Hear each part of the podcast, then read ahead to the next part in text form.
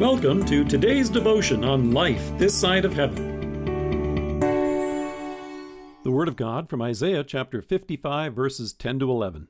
As the rain and the snow come down from heaven, and do not return to it without watering the earth and making it bud and flourish, so that it yields seed for the sower and bread for the eater, so is my word that goes out from my mouth. It will not return to me empty, but will accomplish what I desire and achieve the purpose for which I sent it.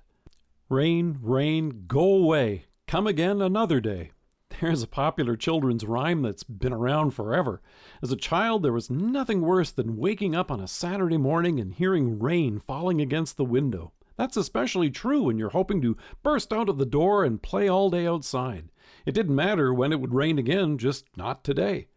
I suspect this rhyme may still be a favorite well into our adult years. It's inconvenient when rain falls on the same day that you were planning to cut grass. It's not much fun when you're going camping, and pardon the pun, but it puts a real damper on having a barbecue on the back patio. So it's tempting to think to ourselves, rain, rain, go away, come again another day, when it's more convenient. I'm not sure when, just not today. But what if it didn't rain? As a kid growing up in the city, that might have sounded wonderful. However, if someone asked, Do you like eating fresh corn on the cob? you can be sure my eyes would have lit up. Maybe yours do too, just hearing about it. But that corn needs rain. In fact, that little rhyme is the last thing that farmers might be singing right now. Farmers this July are looking at a long range weather report which seems to indicate that it may be in for a dry stretch. According to the folks at Successful Farming, there is no other fundamental change in such a short time that can occur compared to the impact of weather on potential corn yields in July. In Isaiah, God compares His word with the beneficial effects of the rain and the snow. He says, As the rain and the snow come down from heaven and do not return to it without watering the earth and making it bud and flourish, so that it yields seed for the sower and bread for the eater, so is my word that goes out from my mouth. What a welcome thing it is to hear God's word and the blessings that come with it that He showers into our lives. Each new day we hear of God's love and receive His mercy and new life through His word. In Deuteronomy, Moses sang, Let my teaching fall like rain, and my words descend like dew, like showers on new grass, like abundant rain on tender plants. You and I flourish in faith secure in the confidence of God's love as we take time out to be refreshed in the good news of our salvation. When we're in dire straits, we know exactly what it means to hear David say in the Psalms, I spread out my hands to you. My soul thirsts for you like a parched land.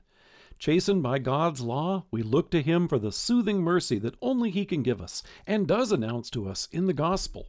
It's not surprising, then, that the devil would rather you and I forsake time for worship on the weekends and hearing God's word during the week. In fact, he's thrilled when you and I get so caught up in the day to day activities of our lives that we allow ourselves to think that we're too busy to hear our Lord in Scripture.